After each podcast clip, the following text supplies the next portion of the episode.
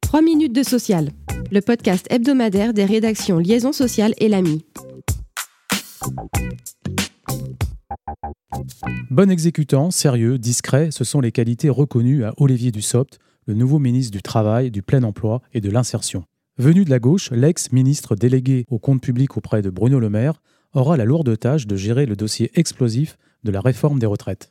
Si des réformes de fonds en matière d'aide sociale sont prévues, le successeur d'Elisabeth Borne rue de Grenelle sera d'abord attendu sur le pouvoir d'achat et le partage de la valeur au sein des entreprises. Plusieurs des mesures annoncées pour compenser l'inflation seront de son ressort, et par exemple envisager le triplement du plafond de la prime exceptionnelle de pouvoir d'achat. Cette disposition figurera dans une loi globale qui devrait être présentée dans la foulée des élections législatives. Les chantiers sont nombreux et je les mènerai dans la concertation, a aussitôt réagi Olivier Dussopt après sa nomination le 20 mai. Les choses n'ont pas traîné. Le nouveau ministre du Travail a engagé dès le 24 mai un cycle de rencontres bilatérales avec les partenaires sociaux. Alors que le torchon brûle entre Amazon et les syndicats aux États-Unis, en Europe, en toute discrétion, un accord vient d'être signé entre le géant du commerce en ligne et les organisations syndicales en vue de créer un comité d'entreprise européen. C'est le premier GAFA à s'inscrire dans cette démarche de dialogue social. Ce comité d'entreprise européen réunira 35 représentants. Sa compétence concerne l'information et la consultation des travailleurs sur les questions stratégiques, transnationales, économiques ou sociales. Dans le même temps, l'entreprise a imposé de sévères restrictions quant à la portée des consultations, des données confidentielles et des avis d'experts lors des réunions. Si la direction d'Amazon n'a pas ébruté cet accord, la Fédération syndicale européenne ETF a salué un petit pas en avant pour les salariés concernés, tout en précisant qu'il a fallu quatre longues années pour parvenir à cette instance.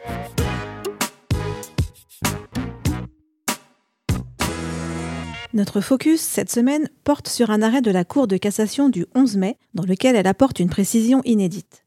En cas de rupture conventionnelle, le droit à l'indemnité est acquis dès l'homologation par l'administration, même si elle ne devient exigible qu'à la date fixée pour la rupture. Dans cette affaire, une rupture conventionnelle est conclue le 11 septembre.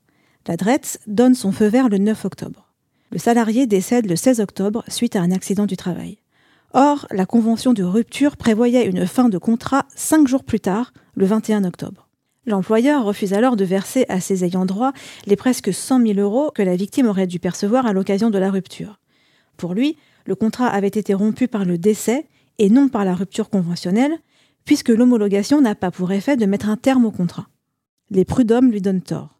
Le droit à l'indemnité était né au jour où l'administration avait validé la rupture conventionnelle, même si le salarié, dont le contrat était toujours en cours au moment de son décès, n'avait pas pu l'exiger de son vivant.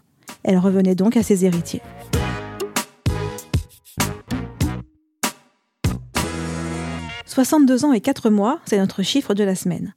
Il s'agit de l'âge moyen auquel les salariés sont partis à la retraite en 2020 selon l'adresse, soit une augmentation d'un an et neuf mois en dix ans.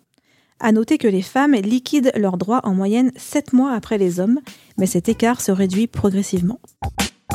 Merci de nous avoir suivis. Pour en savoir plus, vous pouvez consulter le site liaisonsocial.fr.